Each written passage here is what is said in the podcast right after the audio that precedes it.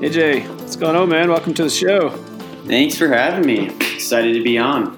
Yeah, I'm excited to have you. Um, so, uh, for for those that uh, that don't know, tell us uh, tell us a little bit about yourself, what you do, and where you're uh, where you're coming from, and your background, and yeah, then I'm uh, I'm excited to to dive in. Yeah, no, thanks again for having me. Um, I'm AJ Sabrowski. I'm a physical therapist in Bozeman, Montana. I work at Excel Physical Therapy.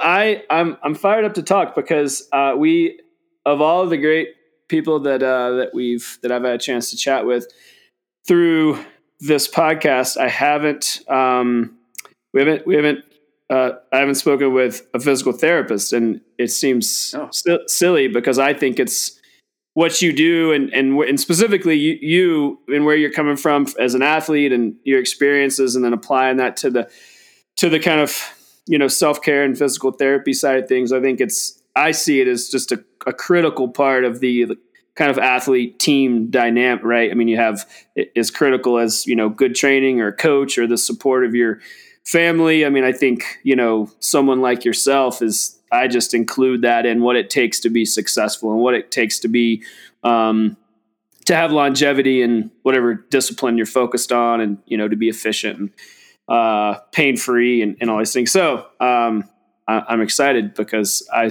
I so strongly believe in uh, in what you're doing and and the role that that you play and and you know the people that I work with their success. I, I can't do my thing without folks like you. Uh, so I'm excited to uh, to chat and I, I want to dive in. Um, when we'll just see where it goes. But I, I love you and I talked uh, offline, trade some emails before we started recording. One of the things you mentioned was um, this idea of load management, and that you know stress is stress, no matter where it comes from. Um, and just out of the gate, of all the things that we we chatted about, that really resonated because I think for a variety of reasons. One, it's it's kind of a soapbox of mine. I I'm such a believer in my approach as a coach, and is you know looking at athleticism holistically and and through the lens of how it adds value to the rest of your life. And you know, so we don't want our pursuit of athleticism to to detract from the experiences we have in other areas of our lives. And so I think so often, you know, as athletes, we compartmentalize stress, right? Well, oh that I'm stressed at work or I'm stressed at home, but that that can't be having an impact on my training, you know, productivity, my recovery with training. So yeah, like what's that what's that look and feel like from your perspective and your your take on that that kind of whole, you know, I guess dichotomy or yeah. or, or whatever you want to call it? Uh, lots of good stuff you brought up there. The team aspect of it, the load management aspect of it. There's a lot of good things you mentioned on. Um, but yeah, for me, load is is stress. And stress can be physical, emotional, mental. You know, there's a gamut of it, and I think it's hard for athletes until they really experience the either emotional and uh, or contextual other contextual stressors to implicate some kind of effect on their training or performance to really grasp how it, how it affects it. So I think you know in my eyes when I'm working with athletes either that you know like I'm coaching or working with and performing and or athletes that are rehabbing it's fundamental for me to get them to understand that if uh, again running for an example that you know a mile's a mile down the road but you know your sleep the night before your diet that day maybe a stressful email slash you know argument with a family member that will affect how that physical stress is tolerated and how your body responds to it and how your body adapts to it. So you know again and for me sometimes it's getting a post-operative patient to understand that their body's under a lot of stress even though they're not doing a whole lot of physical activity. And that's they need a specific amount of recovery for that. Or it might be getting somebody to understand that hey like what you've done the last three weeks in building up this this cumulative stress might now finally see that through in this coming week. Or hey we need to respond to that stress and let your body adapt to that stress. Or we're going to slowly build this stress and or load up so that we can have some specific effect from it. And and I and so I think a lot of the time during the day, I'm trying to conceptualize that thought process of like, if we can slowly stimulate and stress or load something, we can usually distinguish or, or create some kind of adaptive change. And I think for any anybody um, who's injured, we need to stress to some degree so we create the adaptive capacity to overcome that injury and tolerate whatever happened to induce it. And then for longevity of athletes, I think it's key to always trying to be, you know, build a build a more build a stronger athlete, and and that involves a lot of variety of stress, you know, different uh, avenues of of getting that load, and also making sure that over the long term, we're slowly trying to make sure they can tolerate more and more load, or at least tolerate different kinds of load as you know their sport, their season, their activities change. So, yeah, it's a, it's a the more I learn, the harder it is to really.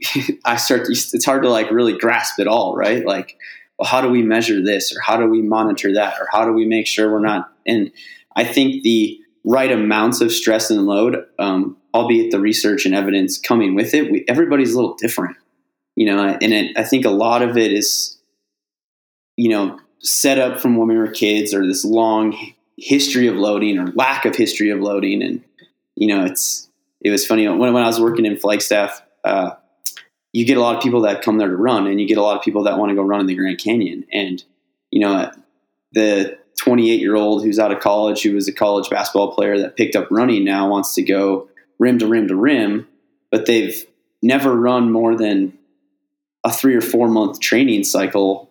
And for that kind of, and then they see somebody like you know, the Jim Walmsleys or the Hoka team out there, and they're like, they're doing it every other weekend. They're like, I can do that. And you're like, you, those people have been developing that chronicity of stress and that foundation of stress and loading for years. And that's why they can do that over and over and over again. But getting to somebody to really develop some consistent strategic loading program is usually really difficult. And usually it's slower and not as fun as they want it to be to do it in the most ideal or correct way. So as a coach like yourself, I'm sure you yeah. you see that all the time. You're like, man, that wasn't hard like that, or you know, like why am I not doing twice as many miles or this and that? And that that's a it's it's hard for to get people, patients, and athletes to understand that, but um, it's pretty critical in order for our success yeah. as coaches and therapists and their success as athletes. Yeah, yeah, you know, absolutely. I mean, you know, it, all of us have been there. I think at some, you know, some point in our athletic careers or endeavors, this you want to you want to achieve this thing faster, um, or feel capable uh, more quickly. And and to your point, I mean, so so often the answer is just time, right? Like you just have to you can only build so fast, you know, and, and I, yeah, I, yeah, I, I, I tell athletes this all the time, or I have this, I've, you know, had this conversation. So if, is like, even if you had, you know, let's say you went part time at your job and all of a sudden you have 25 hours a week to train. We couldn't do anything with that extra time. Like you can only move as fast. The, the limiter is not your your motivation to do more. It's that we can we have to build capacity over time. Um, mm-hmm. What's what's I mean, I, I want to lean into that because I think that capacity piece, and and I think we talked about this in some of our email exchanges as well. But like, what's your what's your kind of tools and guidelines for helping athletes understand that timeline and and and conceptualizing that you know, I guess to use like a you know definitive term like building capacity, um, mm-hmm. because I that doesn't you know we just talk about training plans or at you know so often we come mm-hmm. at it and we just arrive at the prescriptive piece, and athletes I think are are led astray so often that that you know any 12 week buildup will do or any six you know whatever the thing is you're using um but it has to be individualized, right? Which I, think is what you're getting at is we have to look at where you're mm-hmm. at, and then we can only progress to whatever load and you know that you're able to. I don't know. So yeah, what's what's that look like for you? Yeah, you you you got a lot more of the side. You, you're seeing it from lots of different angles, whereas I you know mm. I see it from the prescriptive piece, but you're coming at it from a lot of different ways. Yeah, I think Great question. And I think every time I'm about to have this discussion with somebody, I kind of pause and let the cog spin in my head for a second because there's so many factors and variables in play to understand where somebody's capacity currently is at and what their ability to change is and also what their goals are. I mean, all three of those things are going to have to kind of mesh and mold and fall in some place to to be successful. So I think um, I think an easy an easy example for us would let's just think of somebody training for a running race because um, I'm sure you and I both deal with those types of people in, in that situation. So um, it might be for me um, seeing a patient who comes in with knee pain. They've been ramping up their mileage and or vert because uh, it's a trail race. Um, and so usually when I'm thinking about capacity and like how to help that person understand where they're at, and then how to develop some kind of plan to mitigate further complaints, but also help them tolerate those stress and that load from running for up, down, and whatever other extraneous training they're doing. Uh, I think I first try to figure out what is the last year for sure, if not two to three years of training look like? Or what is this like? What's your chronic loading history like?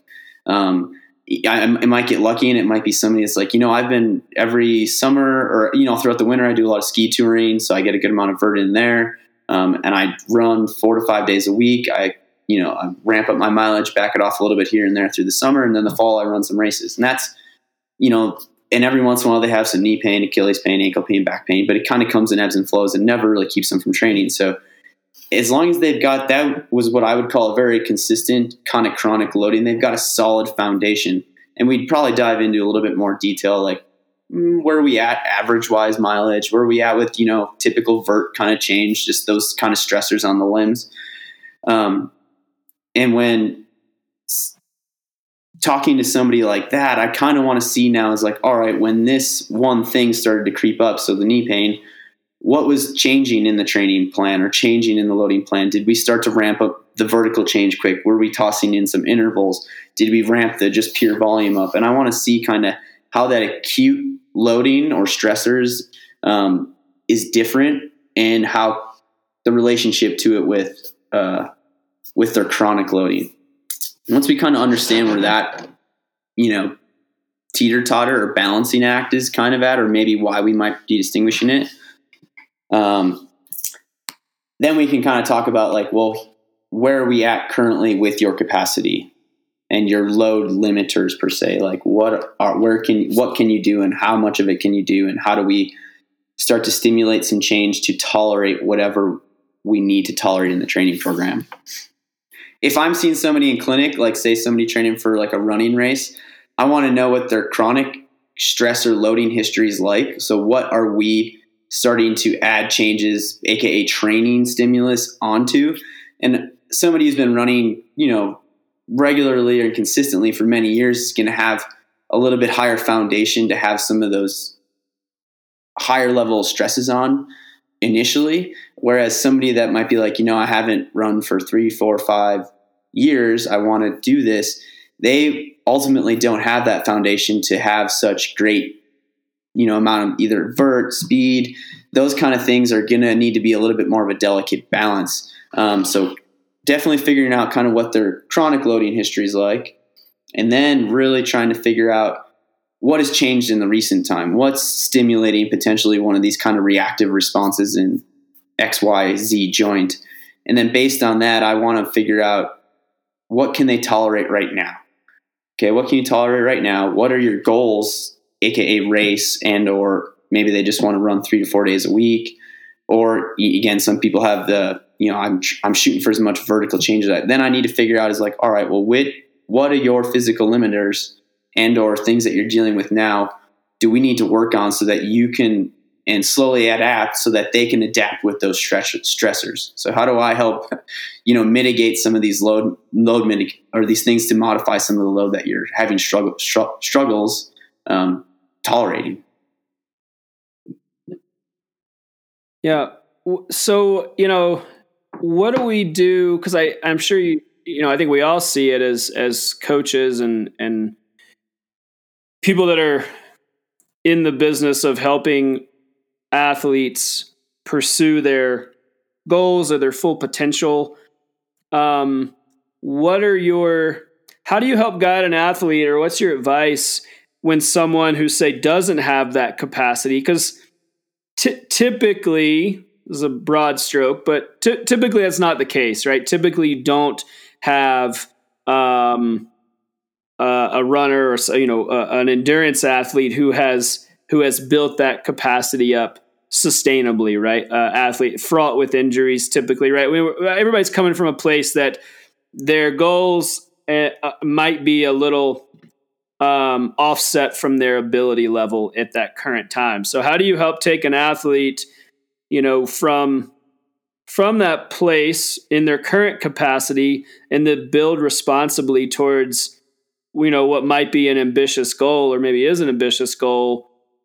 Because a lot of that's you know that now we're getting into motivations right? We're getting into mm-hmm. expectation setting. We're getting into process goals. And so there's a lot there's an emotional investment. There's a physical investment we don't want to crush their spirit right we say you got a new runner and they say hey i'm right. gonna do uh, you know uh, big mountain 50k right something like the rut in big sky montana um, but you know and they're not quite there yet so yeah, I don't know, like how because I I feel like that's where I'm all you know. Yeah, so much of it's managing expectations and and looking for longevity in relation to near term kind of process and performance goals, and so yeah, like how how do we get there? How do we keep them happy and yeah, safe? that's a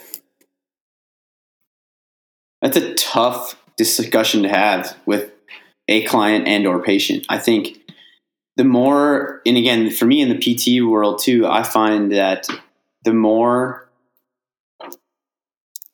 on this, if the more upfront we are about realistic goals for a patient, like a patient might come in with, and again, I'm going to go with PT world with this, like pain that's been going on for a long, long, long time. Okay. And they might want to be pain free. And I might, in that initial visit, be thinking, I don't know if this is going to be a pain free thing in the short term medium like length term or even long term. And so if I let that patient go under the assumption that I can make them pain free, then the patient's not going to be successful because they're going to think they're going to pay pain free. Nor will I be perceived as successful if that they, he and I don't, or she and I don't fall on the same page. So I think, like you said, it's it's trying to help that person understand what their what a reasonable goal definitely is, and that's a it's hard to figure out how to come to that side of that discussion with a with an athlete.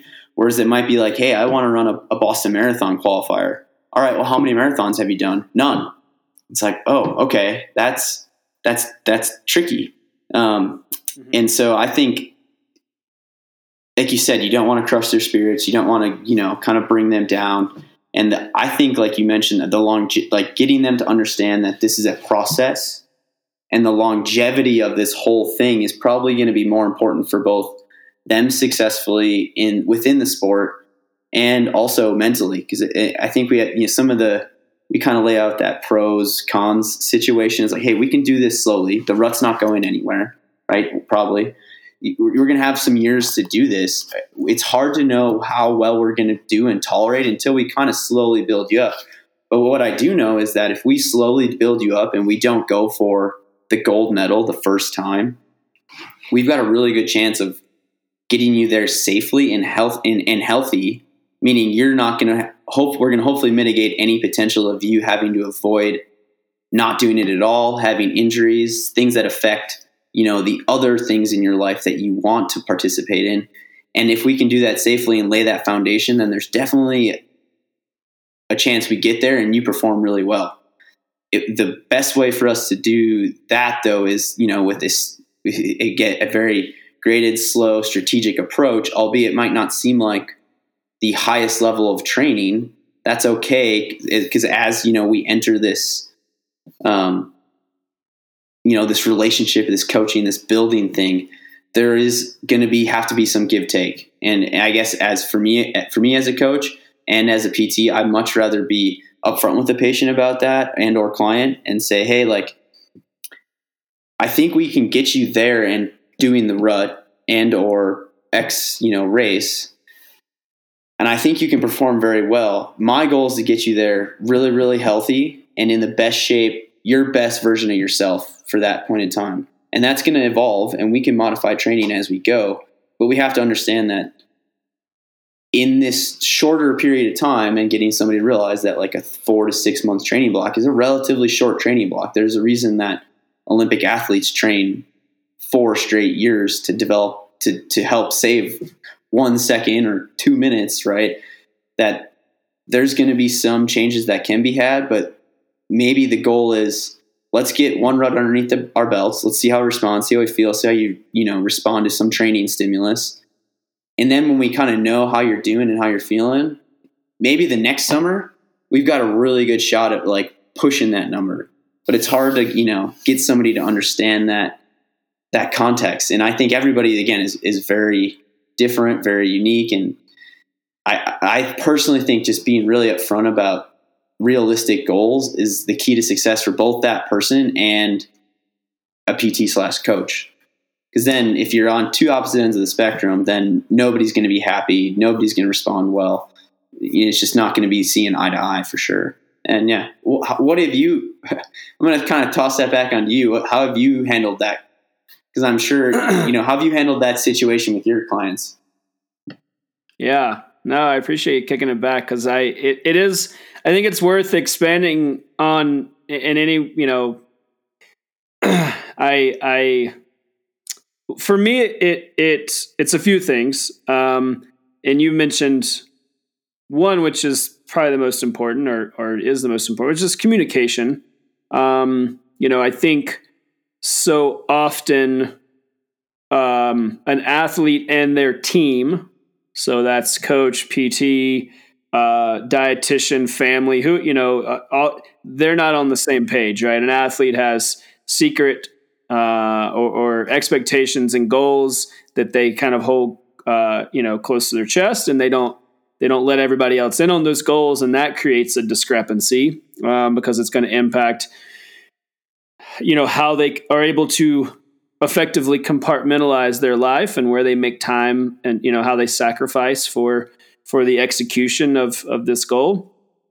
And then the other big thing for me um, and is to i like to make the distinction between goals and expectations. And i think I, i'm i'm big on on language. And as athletes we have we've always used goals, right? That's been like where everybody we're we're very comfortable talking about goals. We we talk about them with races, we talk about them with levels of fitness and and mastery that we want to yeah to accomplish. And these are all, you know, we say goal, goal, goal, right? We write them, write them down. What we don't spend as much time or maybe any time uh, talking about is our expectations in in context with those goals. And I, that to me is where success or failure is found is it's not whether or not you are able to execute on that goal or you you win a race or meet, beat a time. It's the expectations surrounding the process that builds you up to that point and then your expectations around that particular goal. And a goal so often is is a it's a blip right? It's a day it's a it's an event it's a outcome it's a you know, and however you want yeah. to talk about that. The expectation is that's every day. That's the whole right. You you can succeed or fail in relation to your expectations at any given time once you've defined them. And so I I like to talk to athletes. We'll arrive at goals and they're important to have. I mean, certainly we should all, you know, ha- have appropriate goals and we should talk about what that looks like near term and long term, but yeah, for me, like using the right language and specifically using expectations before we in defining them.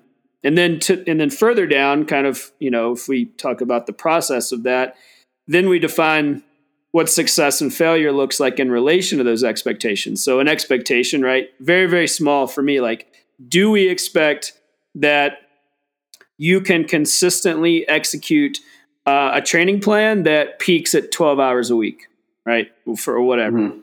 Yes or no. Now let's talk about what it looks like if we succeed in that goal, and let's talk about the consequences of failure. We'll get it all out there, and then we know, right? Yeah. And then we move along, and it's nutrition, it's sleep, it's recovery, it's working with people like you. Like, how's your body mechanics, right? Is the expectation that you can move comfortably as we increase our training load and the stress on your body, or is that not an appropriate expectation? Do we need to rein it in, right? Is it not, mm-hmm. you know? And so that helps too. I think when we start to talk about those things, it also helps to establish almost kind of by way of a natural part of the conversation, it establishes a timeline, right? Because if you start to see a trend, you're like, oh, if my expectations are appropriate, I realize that this is not the best year to try to put in a high volume training block because my stress and work is really high or my i just had a new baby or i you know my wife just got right. you know our partner just got promoted or whatever. And you start to see like oh that's now i'm on a three year plan. If i really think about what's realistic and how i define success and failure now it's not my 50 mile trail run this season it's my 50 mile trail run two three years from now and i'm gonna i'm gonna get really comp- competent at the 50k mark and that you know so you're gonna build into that so yeah i, I that's a really uh that's a really good way to look at that. I, I mean, when you when you when you're saying that, it made a lot of sense. But I I don't know if I've ever like structured or thought about it like that. I'm going to definitely steal that the expectations versus goals. And yeah, like you said, the expectations kind of help. Basically, you know, stepwise you to figure out where your, is your goal appropriately placed, and or like if you're you can also say then like, well, if we can expect we can develop these expectations at such levels based on you know life stress, work, got all the things, then your goal might be here, but or maybe we, it's more appropriately here. You know, and I think as you like you said, you layer out some of those expectations and figure out that it really helps. It will really help kind of guide guide you through that process. That's that's really cool. Yeah. Um, and I think yeah, it does. It, a lot of us do that, but I never thought of it like that. Yeah. Yeah, it, it kind of just by way of, and that's what I found like in my, you know, kind of coaching as I've just developed as a, you know, human and a coach and an athlete and everything else. And, you know, I, I'm more and more, if you use the right language at the right time, you start to uncover some of these, like the questions almost answer themselves if you're critical about how you position these questions at the right time, you know, with an athlete. And, um, it, it well, and so you know, in the same vein, or or, or exactly related to expectations, I, I'm curious. I mean, because this feels like this feels like a zone that you in the PT world would be very well versed in. Is this idea that like I have knee pain? Was it going to take like three sessions? Right? Like there's this expectation that that you're gonna yeah. it's gonna like okay, I'm gonna get in. I'm gonna see AJ and then I'm out and I'm back to high volume training cycle, right? Or or riding or you know rock climb, whatever you're doing. So how do you, you know, I and I see that with athletes. I mean, it's as much as like I I want to know. uh, I'm just you know I'm going to steal this from you, uh, it, it, whatever your qu- answer is, because athletes are like, okay, great, I'll go see a PT. So then like what two weeks, and then we can get them like no, it's probably like now we, we've just added a team member, right? We're not, I don't see it as yeah. in and out. I see it as that now we got another person in the fold that's managing and helping to balance. And so, like, what's that expectation setting conversation look like for you on the maybe I'd say specifically on the injury side, because that feels like such a moment that's fraught with all these emotions as an athlete, right? Everyone, it sucks. I mean, you don't want to not be able yeah. to do the thing that you wanted to do because you're hurt. So, yeah, what's that? What's that look and feel like on your end? Yeah, no, that's a great question, and uh, the it depends is obviously the answer I want to give you because it, it does depend. Again, context of the athlete, how severe is the injury, how what's the time frame on where they need to get, what's the training look like. So I mean, there's a lot of factors in place, but I don't want to just cop out and be like, oh, you know, it's different for everybody. Um, so yeah, I ultimately the goal is to keep the athlete as active in the training plan and pursuing their objective um, as much as possible. A lot of times we can keep athletes training with slight modifications if we can if the severity and the irritability of whatever they're coming in is isn't that high. If we let think if somebody has had something going on for a long time and it's relatively irritable like they have knee pain and it they only do a run with a little bit of hills in it and it really flares them up and they're training for a trail race with 10,000 feet of vert that's in a month that's a that's a tricky one, you know. And then it becomes like, okay, are we the is the expectation that we're going to be pain free or we're going to be in really really good shape for the hills kind of thing? And and I think that's a discussion we again with the athlete and the coach. It depends a lot of the time.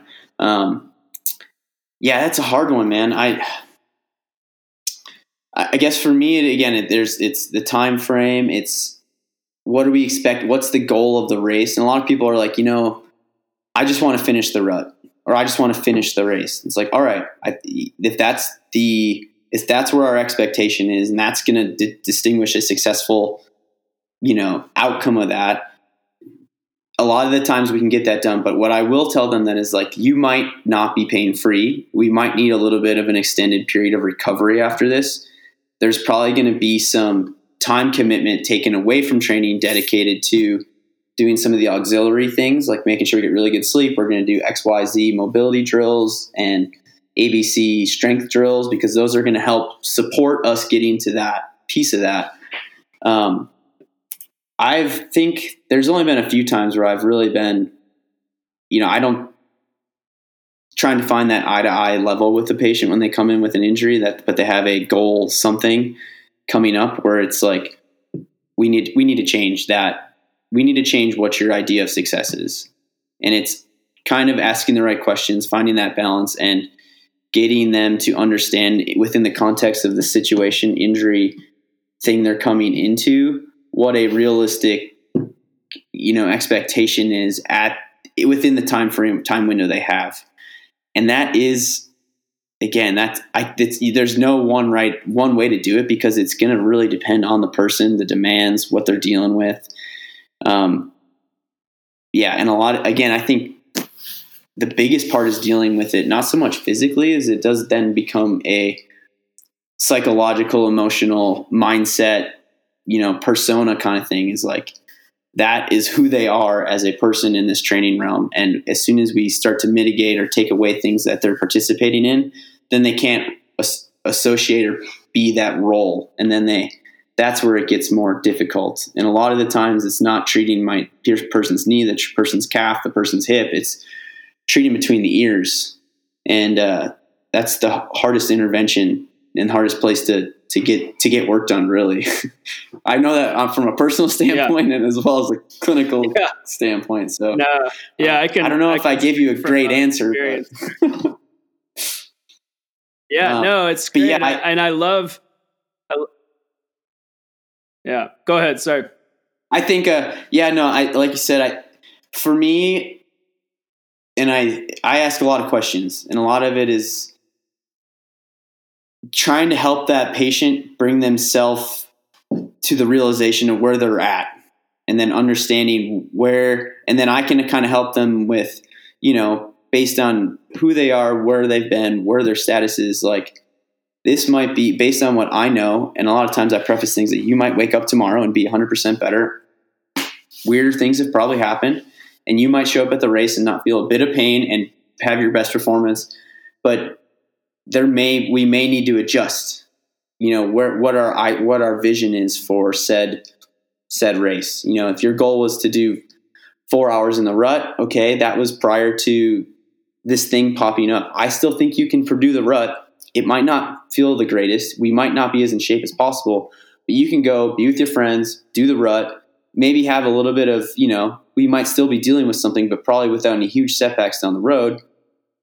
And you're just, it need, now we need to shift it to five hours and you're going to really enjoy that day. And now when we start to do these things, if you have other plans down the road, we know we need to address these things so that you're more resilient as we ramp up for these type of activities hopefully. So yeah that's a that's a tough one. I, again it's so much yeah. of a of there's too many content there's too many factors in play to just say definitively this is how you approach a a person with emotions and, and physiologically adapting and physically adapting and other stressors that are unable to measure. So it's there's a lot at at yeah. play and it, it almost always evolves beyond even that initial situation right well i think you i mean that I think that's an important point to to make, and it really, honestly, I, it, you know, by way of just you laying it out, kind of answers the how we got on this topic to to begin with, which is, you know, it's there's so much involved that it, the the expectation can't be that it's a straight line, right? Like I because I what I what I picked up on that you know you were in, in your explanation of that was, and then I it stood out to me was you know athletes they see you know okay I'm hurt.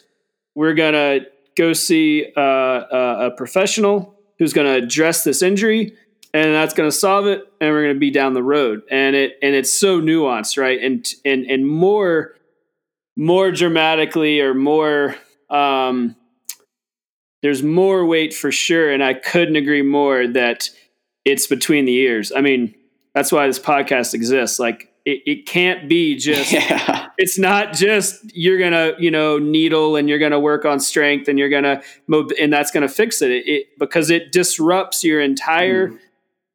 identity in terms of how you view yourself as an athlete and that is massively disruptive um, i've talked about athletic identity a lot on this podcast because i think yeah. it's i think it's super important and it doesn't we don't give it the weight that it deserves we don't you know we assume that we're rock solid from an identity perspective as athletes but we really only ever assume that when we're in a place of uh, of you know uh, peak you know feeling good you know peaking for you know mm-hmm. when when it starts to decline we realize how fragile that can be because we don't talk we don't talk about it we don't address it we don't it's oftentimes not yeah. nuanced right as as athletes specifically as like more in the ultra space because it just takes up a lot of your time you you're like that's some that's my thing right i'm an ultra runner i'm an ultra cyclist i'm and if that goes away you're like i don't i don't know who i am now yeah you're not with your friends you're not you know you're not even it's like it that's I, and I, honestly a lot of times with people who i'm dealing with some kind of injury where we have to modify their activity participation to the level they don't want to, which is a lot of the time, not that they can't be performing that activity, but at a lower level. Um, it's getting them to continue that role association or that identity because, like you said, when we start to take that away, there's a whole waterfall of effects that ultimately even further drop their physical envelope of function just because they're not, you know, they're not walking to the crag, they're not uh, out for three hours on the bike. They're it's it's huge, and, and I really am a huge proponent of like, yeah, you can't go get on your project right because we got a little finger tweak or something in the elbow, but that doesn't mean that you can't go out there that whole time with your friends, be a great belayer, be a great friend, partner, you know, help other people out, be in the context of that situation. And that also doesn't mean that just because you're not, um, I'm going to switch to climbing, you're not climbing your hardest grades right now that doesn't mean that we can't work on other things, whether it's skills, mobility deficits, isolated strength things that aren't aggravating that that aren't ultimately going to make you a better rock climber when you step back on the wall. And I think the same thing for runners too. It's like, hey, I've done this and I've seen people do this. We can make you a better runner modifying your training program right now so that when we are ready to cycle back up into that high level performance or that high level of training, you've got X mobility, X strength, X control, X, you know, between the ears mental fortitude that is going to help you be a better runner when you're ready to peak and, and perform at those levels. So it's, I really try to help them understand that, hey, we're going to have to modify some of what you're doing, but that doesn't mean we can't make you a better cyclist, climber, runner while we're doing that. You're just not going to have the aerobic capacity, the power, and you know whatever little thing we're going to have to modify because of that. And I think if we can sell them and get them to buy into that, that helps them continue on in the process and not get so hung up on crap, I'm hurt and I'm just, I'm losing time. I'm losing fitness. I'm taking steps back what other people are gaining and uh, dialing in those little things and, and, and going through that with somebody and, and showing them that this is how we can still make you a better athlete, person, you know, partner along the way without truly performing or following the training program to the T is is powerful. And I and I think when people experience that whole process and go through it, like you and I have both been through injuries and been like, we're never coming back to that same level. Like we're done. You know, like I better a runner's thinking I better buy a bike. A cyclist is thinking like, I don't know, maybe I'll pick up a new hobby, right? Kind of thing. And when people take those times away from training and deal with these injuries, and then, you know, two months, two years down the road, they set a PR, they're like, man, like I was at rock bottom and never thought I was going to get to that point. But I've experienced that process. And I think going through that process is not fun, but it's a very valuable process for athletes to, to, to, to have because it really will help them down the road understand what they're dealing with and how to manage it and how to make the best of those difficult situations when they arise. Yeah. I I I I completely agree. And you know, you you kind of have to like you said, you know, you've gone through injury. I've been through it more times than I care to mention and um and you yeah, you know, you can come come back stronger and and you come back mentally stronger. I mean, you know that I think there's a resiliency piece there um, that's super that's critical for longevity. You know, you you have to you you have to be able to ride like weather the storm. You know, because when you're pushing your body, when you expect when the expectation around these big goals is high, you're you know you're flirting with disaster. It's kind of you know it's not if but when. Um, mm-hmm. I want to I want to back up a little because I don't want to lose uh, this thought, and I want to get your input. Um, yeah, yeah. When so you know you we you talked about the and I I love this idea like you're shifting your energy and compartmentalizing your athletic identity while it might not be in the same kind of form and shape that it was in terms of you know you might not be doing as much running or cycling or whatever we're doing these other things that are going to still yield results. And I've had this conversation a lot with injured athletes or or uh, or athletes with like mobility deficiency, like you know run form. Like we can't get volume high because you know hip, glute activation, posterior chain stuff, back, you know all the stuff specifically with runners, and you know poor athletes that have poor mobility on the bike as well. But um, but that's a hard that's a that's that's been for me a very challenging conversation to have is like hey i know this thing isn't as sexy as as the other stuff we were doing but i need you to try to treat it with the same exuberance. I need you to be as excited to get up in the morning and do your mobility work. Um not like i need it but like for the sake of their athletic identity and their longevity and their engagement in the sport. Like I need them to be, but man, it's it's challenging. I mean, I don't. So it's hard. What yeah. what's your personally and professionally like? How do you how do you try to make that? That's a bridge that seems very hard to build. I mean, I've done it successfully sometimes. I've also failed as a coach where I'm like, I, you know, I'm like, man, I don't know. I can't. I need you to dive in and and if mm-hmm. not, like, I'm not sure how to, you know. So it's a very like tenuous. So I don't know. I'm just curious because it's it can be making yeah, it's uh, it's tough for sure.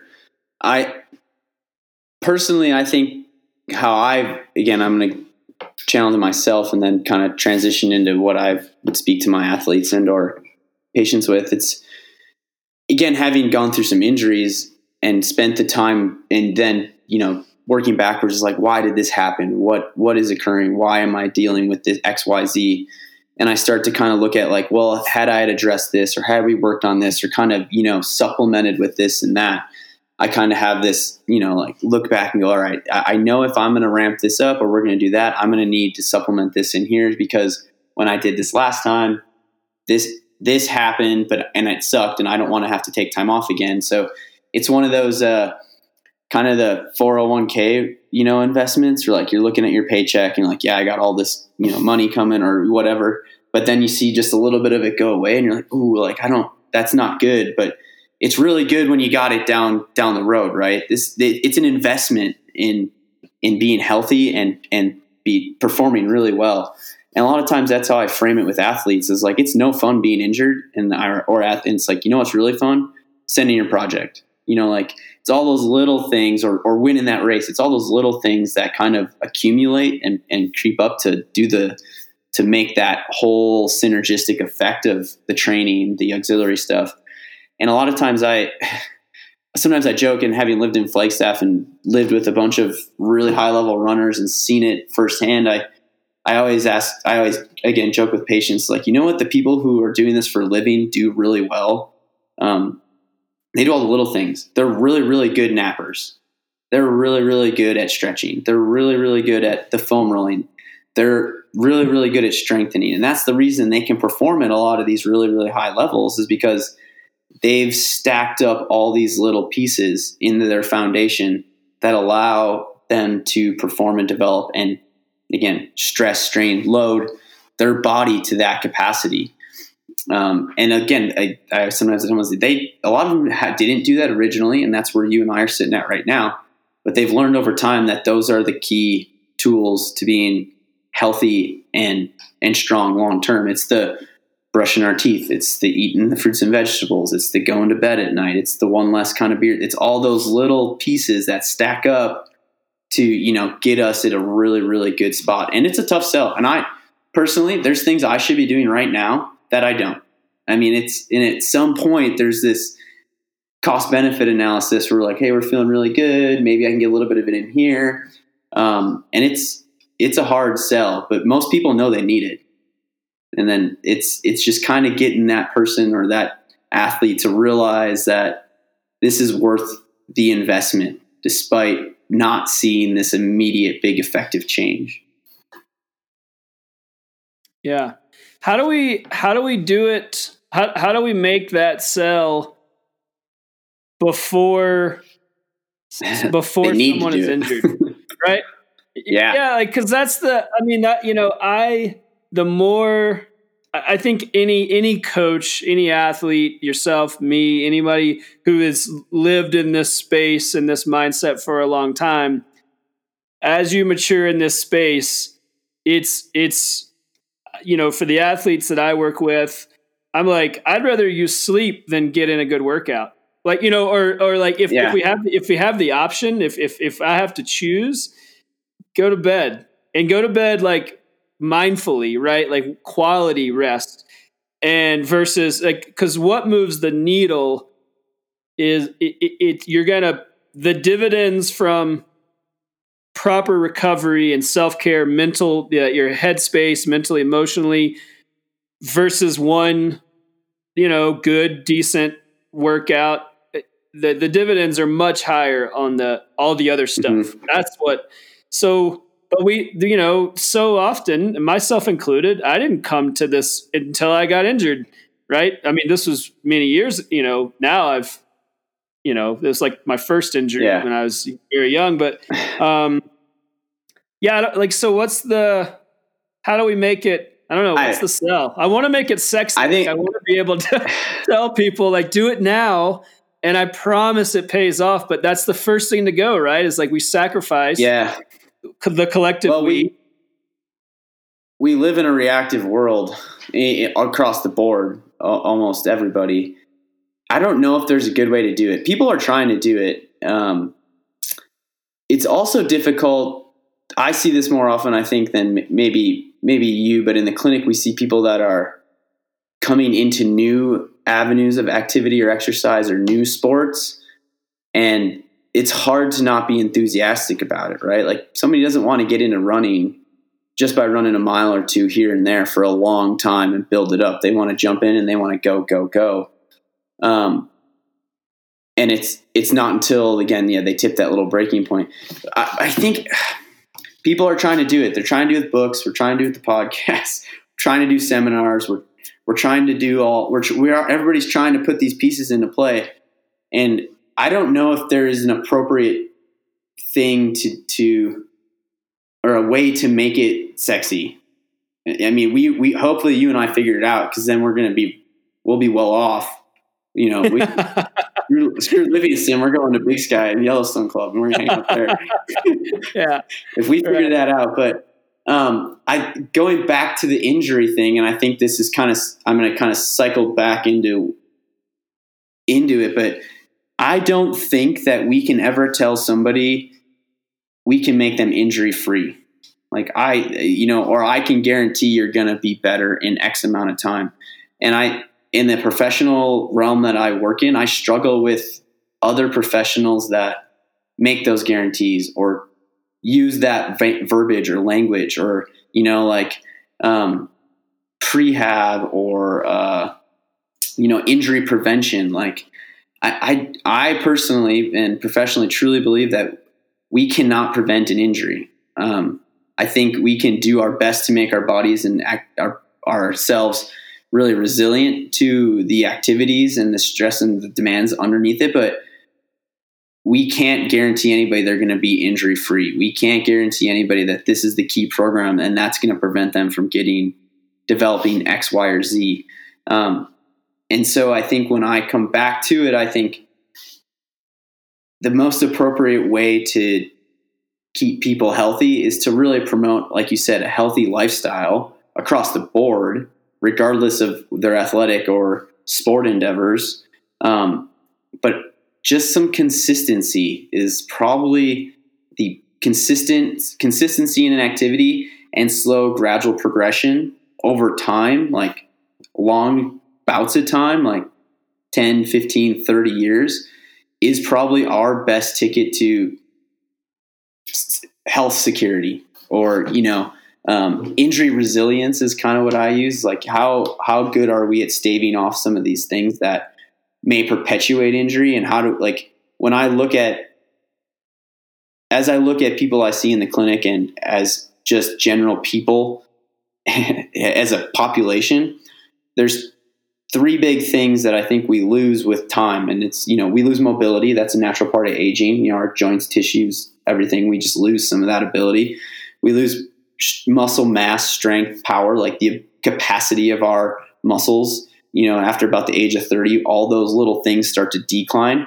So as I see people aging as athletes and as a population, I think those two things are things that ultimately kind of tip the scales to maybe the those are what I would like to call like load modifiers. Like they mitigate sometimes how load is tolerated and how load's transferred. And for each person, their mobility or their strength is going to be contextual, situational, depending on their history and past is what they may need to work on. But I think having good general mobility and good general progressive strength, you know, working on those muscle capacity things long term is going to help us in sport and also help us in, in life because those are the big things. And the combination of those two, going to the third thing that I think I see we lose people losing is just general athleticism.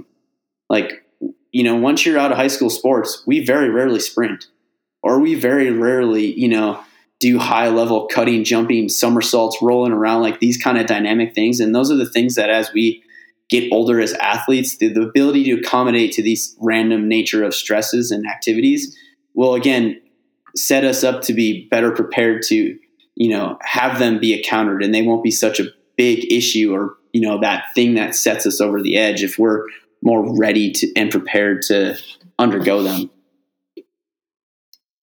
Yeah wow sorry that was a little long you just mentioned uh, i was trying to no, that's, no I, I could i could i could listen to it all day because you just you just picked up on one of my my favorite things which is this idea of um, not idea the uh, the pursuit of of athleticism versus um, like a particular discipline, right? And I, I say this to athletes all the time. Like I want to work. Our goal is to make you more athletic, and then we're going to specifically funnel that into your primary discipline. But if we step back, I want you to be competent and confident in the in how you feel in your body mm-hmm.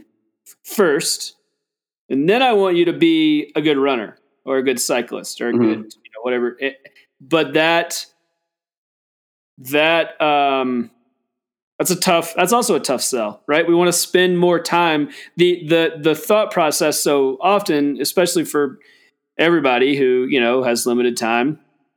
Um, the thought is that okay, if I spend the maximal amount of time doing my primary discipline, that's going to yield maximal results. M- maybe or Depends maybe how much not. time you have. Yeah. Um, so, Yeah. but I, I, I, my, what I want to ask you is how, um, like, what's that balance look like for, you know, most athletes? That's a broad question because it, it does depend, but Yeah. you know, in, in an effort to build athleticism, where where can athletes or where should athletes focus in conjunction with their primary discipline? So we're going to assume that most people are going to spend, you know, 90% of their time on their primary discipline because they have hmm eight hours a week, six hours a week, whatever. But in that little extra space, if we're trying to promote this idea of athleticism and longevity, mobility, power, strength, these all these great things you just talked about, like where do we, where does an athlete spend their time? I mean, I guess this is like a little bit of a, I don't want it to come off sounding like Yeah. the biggest bang for your buck question, but I guess that's kind of what I'm getting at. Is like, okay, if we can't, if we, No, we only I think do, you have. I think. I think the and this is a, another one of those like you we talked about like doing all these auxiliary things. For me, I've found this these things stick best with athletes when I really explain to them why they're important. Like, hey, your overall strength is important because if we're stronger and able to perform this one task, it's going to cost your body that much less, meaning you're going to be able to do two, three, four moves more on the wall, on, on a say a rock wall. Or if you know we can build your capacity in your legs to tolerate this pounding, loading, and this stress, oh, like as a whole, we build you a better, bigger gas tank. You're gonna, it's gonna cost you less to run five miles, seven miles, eight miles, and that's gonna allow us more energy and and tolerance for these bigger, bigger kind of activities. And and you know, it's kind of working around these metaphors and perceptions and you know con- reconceptualizing things to get people to go oh that that will help me run more. That will help my training that athleticism component. And uh, you know it's different for each person but i'm gonna the if let's just say we have a relatively athletic person already um, some small amount of training background so they're not on either end of the spectrum i'd venture to guess 80% of their training should look like what they want to perform in and 20% and again i think this changes within the training plan and we could go down that whole a whole spectrum of like how to set up a you know like how we're gonna you know periodize or block out something but um it should 80% probably should look like almost they should be doing their sport 20% of the time. Could probably be other things the weight room the mobility the all the little the specific drills um, and that's not at like one big chunk of time you know like over the five day or six day training block that's only four to five percent four to five minutes if it's you know out of that and it's not that much and then get a good decent chunk of it but i think as as as as a general population looks like it, the majority of people would probably benefit from doing mostly their sport, but could see gains and resilience in their activity tolerance for that by supplementing some other components in for sure. And I think the ticket is to getting them to realize why those components are important. Yeah.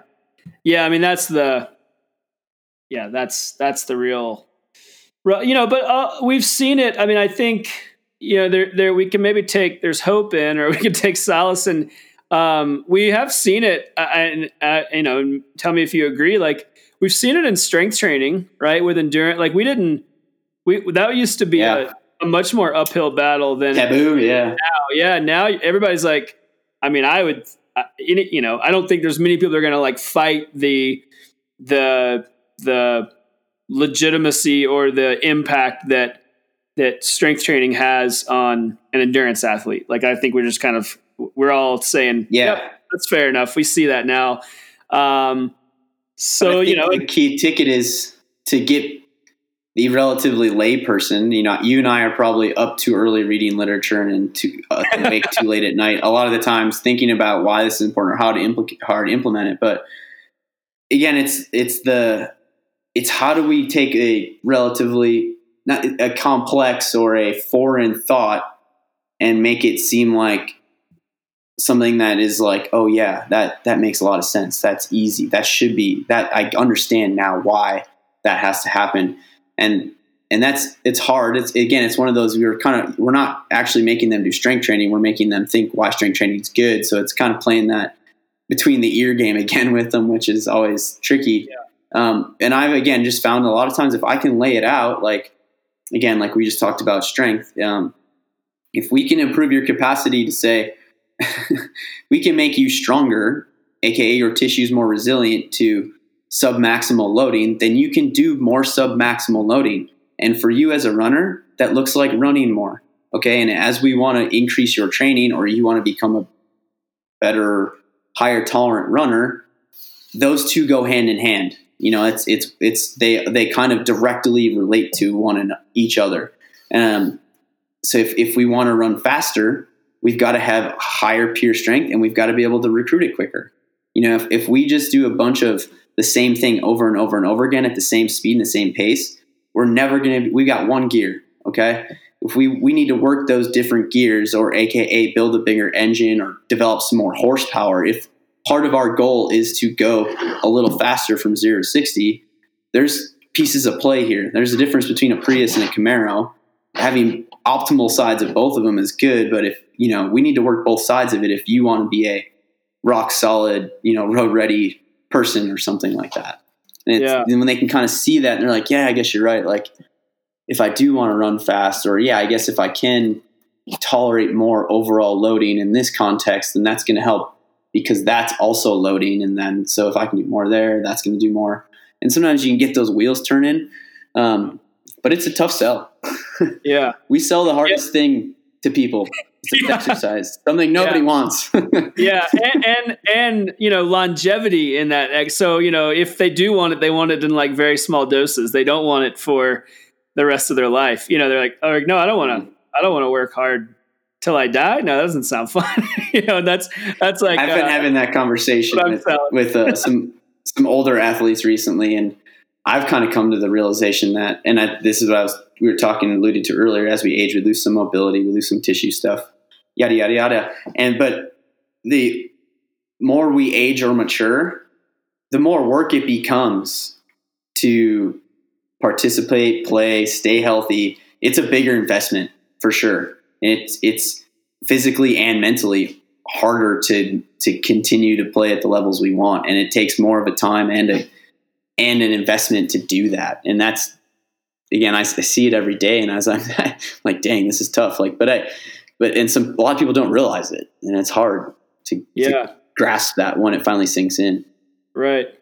Yeah, and it's hard too. I see it with with you know uh, older athletes. I mean, not like you know any particular age, but um, yeah, you know, older or aging athletes, and then you know, just tied into that athletic identity p- piece that we were talking about. If if they're not firm on that, like they're trying to develop that at a later age, that becomes very challenging, right? Because your expectations don't align with your goal, and you're trying to navigate all these things in a body that is different and evolving and changing, and it does take more work. And so you, there, yeah, I mean, there's a lot going. So I mean, that's why, you know, one of the reasons why I talk a lot about this identity piece is I'm like, man, if you're firm on that, that's gonna if you can get it now or wherever you're at like we're all only getting older so it's only going to get harder right you're going to more work more mm-hmm. focus more dedication challenging whatever you want to you know and if you want to continue to tick off big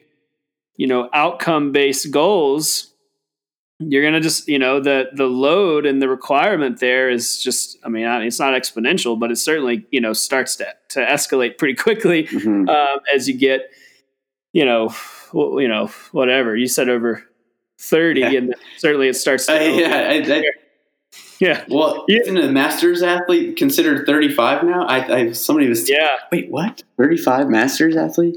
That makes me feel Um, better about how how like creaky I feel some mornings when I wake up. I'm like, yeah, I'm a masters athlete. You know? you you reconceptualize your symptoms to, to, Yeah, to yeah, yeah. the expectation you needed. Yeah, right. I was like, oh, my expectation is that if I run, you know, 5K today, that's a win. That's I'm getting I'm getting old. So yeah, yeah. It's it's a it's a tricky battle. Um, but again, I really think a lot of it is between the ears. It's it's Yeah. understanding.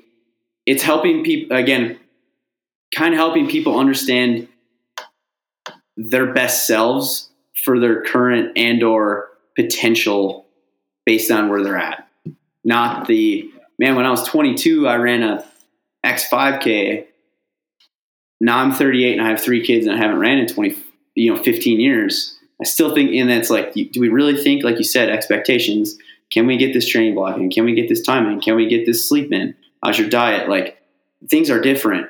So Mm. we can't expect the same level of, usually can't expect Yeah. those same levels Right. that that 22 year old that ran an 18 minute 5k might be the equivalent to the 40 year old your 40 year old self running a 23 minute 5k because of some things yeah. that's okay that's normal you know no, most people that, that's that's a positive trajectory that's not a bad thing Right.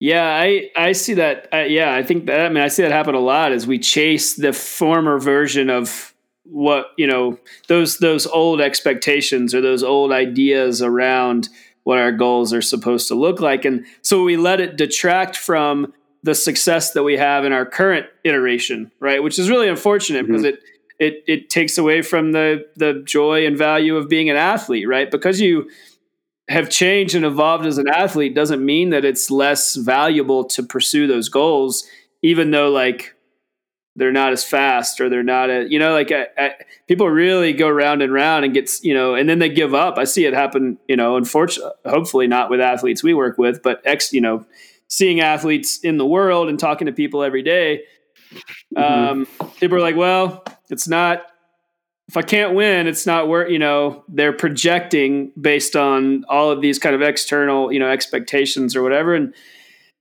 and they don't, they, they, they lose sight of the value of just the pursuit of their, their fullest potential. Like you said, the best version of themselves, which for me, like that's, that's, that's the value in being athletic, right? Like it, I, Mhm. as I, as I get older, externally, you know, I, I could go either way. I mean, it's great to to be competitive, but if if I fall flat one day, like the execution towards that potential was still valuable. It doesn't detract from my experience, no matter where I fall. And you know, and I try to like get athletes in that headspace too. Is like it's almost like a bonus, right? Like you show up and it goes Yeah. well, and everything's dialed, and you finish on the podium.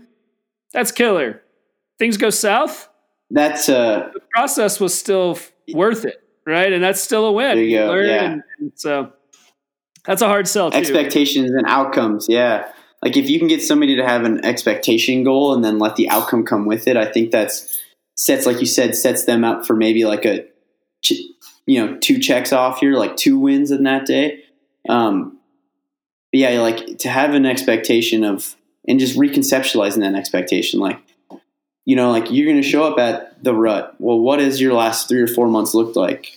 Okay, that, you know, is that a good training block? Did we have a little hiccup? You know, like figuring out, helping that person figure out what is a realistic expectation and or goal for that day based on you know what where they're at is is key it's not like i did the rut five years ago when i was training awesome and i didn't have all these other responsibilities and i was five years younger and to show up not the same person but have this desire to run a faster time could be a possibility but we got to look at like where are you at? You know like are we the same are, we can't compare apples to apples and that's that's okay but it's it's really helping people understand that and i think you and i see it all the time so we kind of under, we understand that ourselves but that's not the as much as we think it's kind of not common sense but like relative like under easy knowledge it's not and that's it's hard Yeah, yeah you're right. No, I spend people, you know, me and you and people, you know,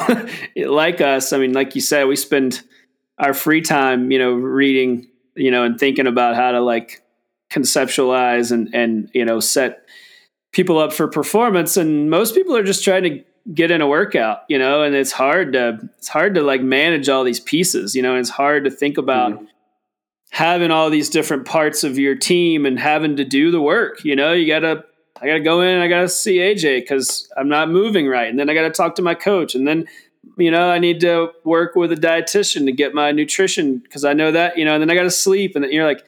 Good, you know. Geez, all I'm trying to do is it's, ride, it's, ride. It's more than the full time job, you know, right? Yeah, yeah. Like we're paying, we're paying all these people to play, and it's like, man, like I just, what I want to do isn't that hard, but um, yeah there's a lot of yeah. there's a lot of different investments to be made and some people get really lucky and they don't have to make those investments but the majority of us are are usually putting x time in seeing x person you know like really having to think it out put the and go through the process and the hope hope is that we enjoy the the person or we enjoy the process enough to where that the outcome is is is worth that tax or that that investment in it for sure. Right. Yeah, I've talked about it like a like a gas tank before, right? Like so the execution, the doing our primary discipline, we burn gas, right? You go out and run, you ride your bike, you do it, climb mountains, do it. You're that uses gas. Well, you got to refill, right? You you can't your tank is mm-hmm. finite, just like in any other situation. And the refill is all the other things, right? And it's and it's not it's not training for your primary discipline, right? I mean, that's like a that's a part of it, but that actually uses gas as well, right? So it's like if you want to, re- so then I, I I've talked about that around expectations. Like, is it is it reasonable to expect your car to run without gas? No, is it? So if we yeah. think about things in terms of like the the team, the the energy, the input that it takes to execute on in this space, that's the gas. And you gotta you gotta you know you gotta keep refilling it if you if you want to keep burning it right if you want to keep mm-hmm. setting aggressive goals reaching your full potential feeling good in and out of your primary discipline like you got to refill you know and that's when i've used that analogy before with athletes they're like oh yeah, now it seems like kind of ridiculous that I thought that I could get away with, you know, not working on mobility, like not, you know, giving back to my body, yeah. not refilling the tank. If all you're doing is extracting, there's a point. And then you said yeah. a lot of people get really lucky. They, they might they'll extract forever or for a very long time. Um, some people not so much. Certainly, if you're coming into sport later in life. Um, or or like ramping up later in life specific to like endurance so mm-hmm. yeah um all right real quick before i let you go or go ahead. Yeah. Um when i and so i just thinking about like all those uh, intrinsic or intrinsic things that we were talking about the sleep the diet the behavior know, like with your athletes how are you measuring monitoring knowing when they are at a, have a full tank so that they can perform well? Or how are we how are you kind of monitoring that with them? Is there anything uh, measure track or you know thing that you're you're you're using with them so that you know they're ready for x workout or hey we need another day recovery or how are you because i you use the whoop band i think right i think i've seen using that Dude. yeah i um so, I mean, yes, specific to a device, um, and there's obviously other ways to get at this information, but mm-hmm. knowing that we're, you know, it is a tax you have to pay. If I'm asking an athlete, hey, I need you to keep track of, I need every morning, I need recovery metrics, right? So I want to look at HRV, I want to look at sleep quantity and quality, of resting heart rate, respiratory rate, some of these kind of high level, like, and I'm going to track these over time in relation to training load and I needed to be consistent. So I, you know, every day. So with that in mind, um, the Whoop strap, uh, yeah, we partnered with them a while back, um, and in an effort to help make that delivery of that information and that common language that we use between our athletes around recovery and around these kind of intrinsic um, metrics that are not like you know it's not power, it's not pace, it's not you know it's it's mm-hmm. you know internal or whatever.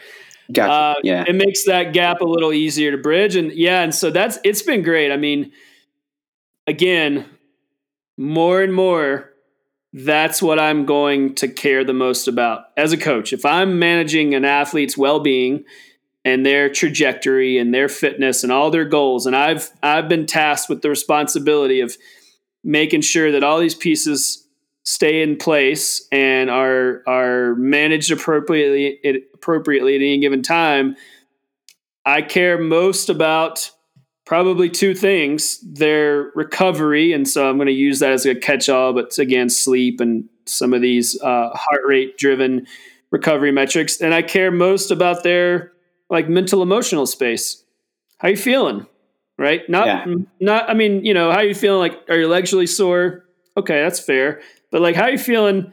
You know, in between your ears, right? And yeah, and, psych. and yeah, and then I'm gonna and then I'm gonna say, then that means we're gonna do this today, right? Or that means the plan is gonna change because we have to factor in this like like we started talking about at the beginning like mm-hmm. you have stress is stress so with that in mind i'm going to do my best to help an athlete take all that input and navigate, you know, or, or and use it in a way that's insightful. Um, so yeah, so Whoop has been great. Um, you know, all of this stuff, of course, you know, tracked over time, right? You can't make like there's there's blips and just like with workouts, right? I mean, you have a shitty day, you know, who knows, right? Maybe it's nothing. Maybe it's uh I mean, you know, specifically um impactful in our current environment with the pandemic, uh, we have had um, uh, several athletes get uh, COVID 19. So we've actually been able to pick up on that before they got diagnosed mm-hmm. when we're tracking those recovery metrics closely. And we were able to dial back our training load earlier. So they actually came into the diagnosis better recovered and better able to manage the stress of that. So I mean, specific things like that when you when you're paying attention, it is we've seen it play out where you're like, oh, this really matters, right? Like if you take training training out of the equation and if you're just looking at this, like you can still make really um, impactful decisions about how that athlete navigates their life. Um, yeah. And then you're going to layer in the training aspect, you know, whenever it makes I've sense. always, I've told some people that are always like wanting to push. It's like a, an extra day of recovery never got anybody injured. right. You know what I mean? Yeah. Like, yeah. Yeah. Yeah. You know, no, like, I, but an extra day of training hard does sometimes. Yeah. And so it's, it's right. yeah. The only, the only training you're benefiting from is the training you're recovering from. And, and I, you know, yeah. it's, so, it's tricky. So yeah, I love that. Yeah. The only what was that quote? That's fantastic. The only training you're benefiting The only training from, you're benefiting from is the training you're recovering from. That's killer. It may have been I, I didn't come up with that. I and I I do think it was said better in some other worded some way, but that was the that yeah. was the take home point was like, oh yeah, like, and I I don't remember where I read it or heard it, but it was like, you're right. Like if I'm not recovering, I'm not actually seeing any change because yeah, you know, like what yeah. stress on stress. Well, the, just stress. the misnomer is is classically between all you know we've all been in this situation or you've been in this headspace, and some athletes still live here. Is is that you know is that fitness is created during a workout, and we know physiologically that's not the case, but we mm-hmm. we're trapped in this mindset that the more you can wring out of the sponge during a workout, that's like there's like a real time response, and that's that's, mm-hmm. that's not that's not science. We know that's not the case, but we still even you know even some days like I'll I'll be out you know like doing a hard tempo whatever I'm doing you know something challenging, and I'm like say I was going to go out and do you know whatever you know long tempo run or something, and I'm like.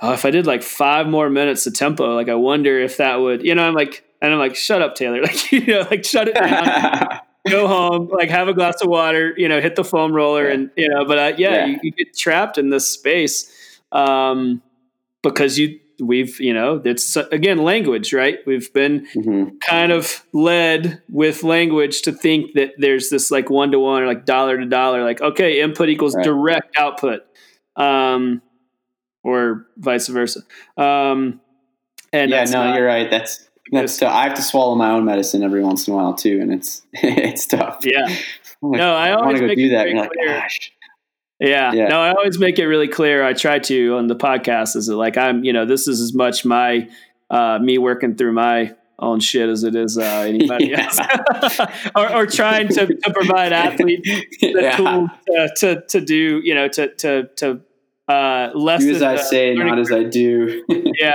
right. Um, yeah. yeah. So I want to touch on real fast, um, be, uh, because I think you're uniquely positioned to to to give some insight on this this idea of um, or or concept or or uh, of pain versus injury. This is something I see come up yeah. a lot with athletes. You know, is like when do I call it? When do I go see a physical therapist? When do I get therapy? When do I? So like, yeah. how do we? Yeah, what's you know what's that look like on your end? Wow, pain is complex, man. And I think the more we learn about it, the less we know, um, especially with athletes. And I think we kind of started, we kept alluding to it earlier today and throughout today is that pain is multifactorial. It's as much of an experience as it is a physical thing.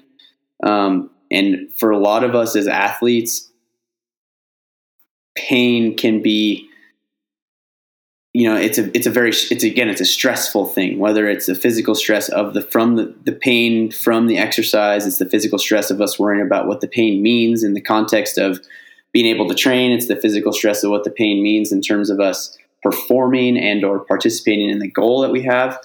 Um, pain doesn't equal damage all the time most of the time we have very very good evidence to show that there's again not a direct correlation between the severity of pain and the level of tissue damage. So people in very high level with very high levels of pain can have zero to no tissue structural damage, and people with very minimal amounts of pain can have very high levels of tissue damage. Like, have you ever had like a finger or a, a paper cut on your finger?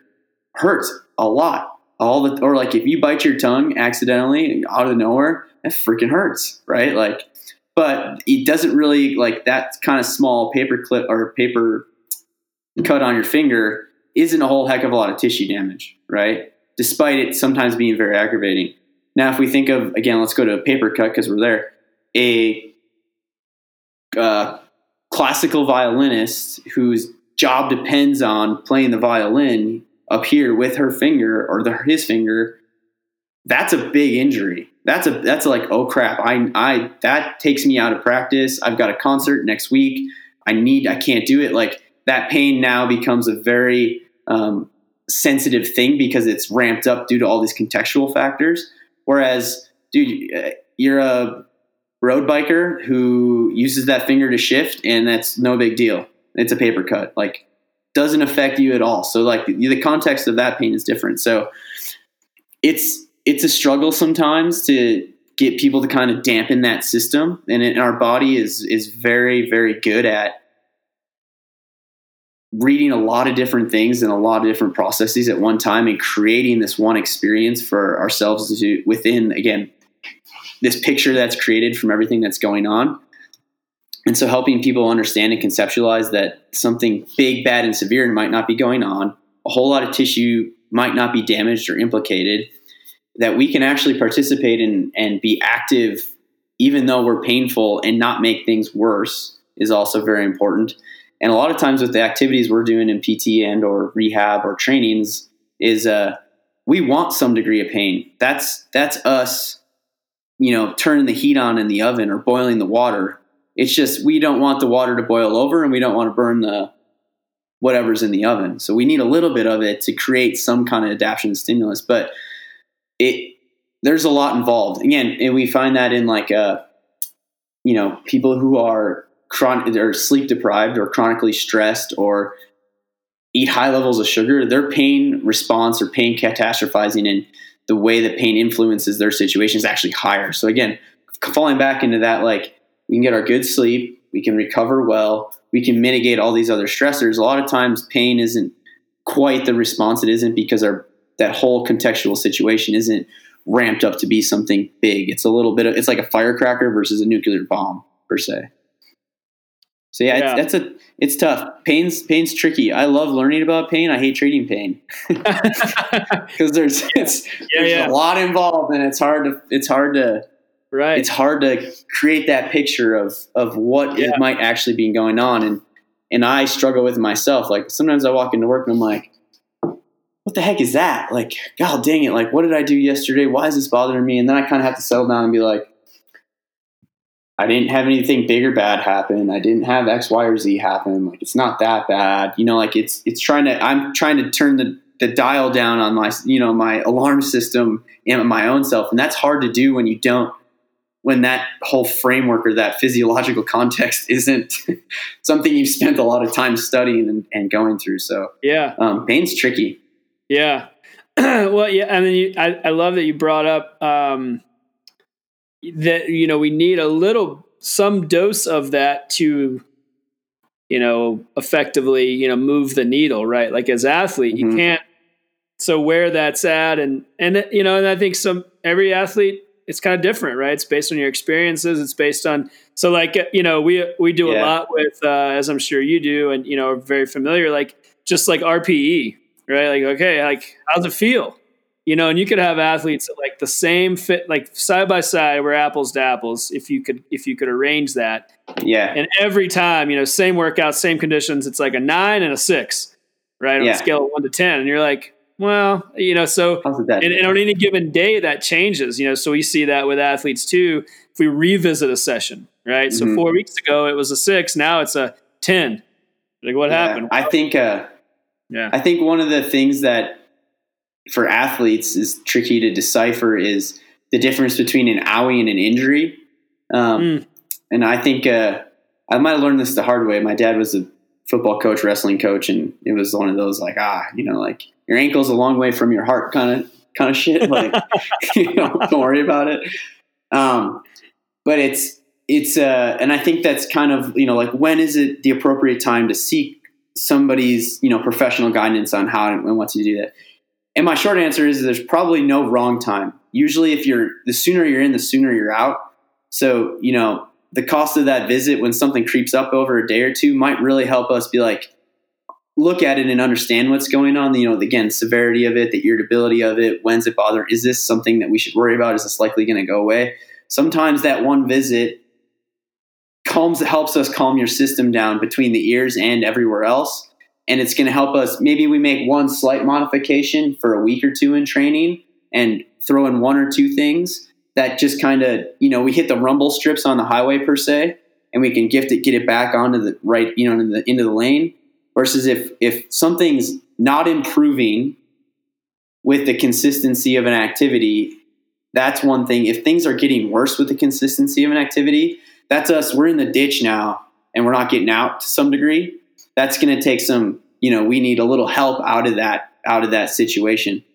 And um, it's a delicate balance for each person but having a good sound uh, medical professional on your team that again, they know you, you know them, you can trust them. One visit, a lot of times in the early stage of something, prevents 10 visits down the road. And so that's almost where it's like, you know, getting in, having somebody you can email, contact, have that phone conversation with, whether it's a PT, chiro, coach that understands a lot of that stuff is is kind of important. But in the absence of if you're taking a little bit of rest or modifying a little bit of volume intensity and your symptoms are a getting worse or not changing you know within the stretch of 7 to 10 14 days that week or two it's probably worth getting in to see somebody sooner rather than later. But it doesn't hurt to give it a little bit of time you know just to cool off for a sec and just kind of see. Um, i think that's okay for sure. Yeah. That's great. That's that's that's that's awesome like actionable advice. You know i think that's i mean a lot of times you know myself anybody who's you know helping kind of guide these goals, you're looking for, hey, like what what are our bumpers? Like you said, like what's our rumble strip, you know, and can we okay, we, we touched it, we should take some time off. So that's that's awesome. I, I love that. Um dude. All right, man. I'm Yeah. uh, this, this is awesome. Any, any parting words? You know, no, I just want to thank you. Um, if anybody is uh, in our area and looking for something, I work at Excel Physical Therapy. Uh, I also coach for Climb Strong, um, uh, climbing coaching stuff, so they can find me that way too. Or uh, I don't even know what my Instagram handle is. Sometimes I post some fun stuff there, but I'm blanking on what it is Yeah. right now. We'll uh, we'll make sure to we'll make this is where you chime in. You go. I'll put that in the show notes, right? yeah, no, that's, that's we'll, we'll do that. Yeah, we'll put, uh, we'll put in the show notes, put a link to how to get a hold of you, uh, your uh, climbing coaching Instagram handle. You guys are doing uh, really Yeah. killer stuff at Excel. Um, you're doing amazing stuff uh, all over the place, but in the climbing space. So we'll make sure everybody can can look at what you're doing and get a hold of you. And um, yeah, man, this has been a blast. Yeah, appreciate your time. keep Thank- doing what you're doing too. This is always fun. Uh, it gives me something to like. I, I don't feel so. You know, I, I nerd out on this stuff, so I appreciate you uh, entertaining my partner, entertaining partner that stuff. Yeah, you know, it's um, yeah. I always, you know, I, I always tell them like, well, you know, somebody's out there that's uh, that's that's excited about what we're talking about. So thanks, uh, Yeah. thanks, thanks, Yeah. thanks for being a, a, a partner in crime and a, a co-pilot.